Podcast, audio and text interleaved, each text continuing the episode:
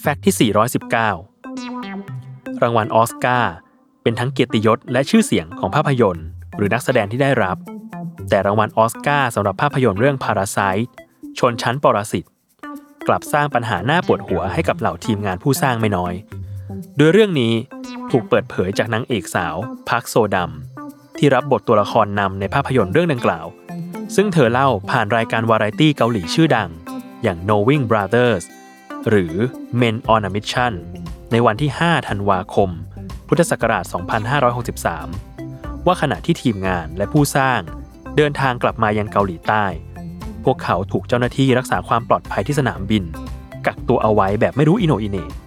เหตุเป็นเพราะห่อสิ่งของเจ้ากรรมที่อยู่ในกระเป๋าถือขึ้นเครื่องของทีมงานคนหนึ่ง ที่คล้ายเป็นวัตถุต้องสงสัยบางอย่าง จนเจ้าหน้าที่ ต้องขอความร่วมมือตรวจค้น เพราะคิดว่าเป็นอาวุธหรือสิ่งผิดกฎหมาย เนื่องจากมีสัญญาณเตือนโลหะดังขึ้น แต่กลับกลายเป็นว่า ภายในห่อนั้น คือรางวัลออสการ์สีเหลืองอร่ามที่ถูกห่อด้วยกระดาษอย่างดี และพลาสติกกันกระแทกหลายชั้นด้วยกัน ที่ทำแบบนั้นเป็นเพราะทีมงานตกลงกันว่า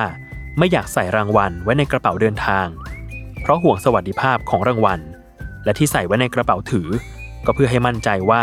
รางวัลจะไม่บุบสลายและนำกลับมายังประเทศได้อย่างปลอดภัย แต่สิ่งหนึ่งที่นักแสดงสาวพักโซดัมเล่าแบบติดตลกก็คือ ถ้วยรางวัลหนักเกือบ 6 กิโลกรัม ซึ่งเปรียบได้กับดัมเบลขนาดย่อมเลยทีเดียว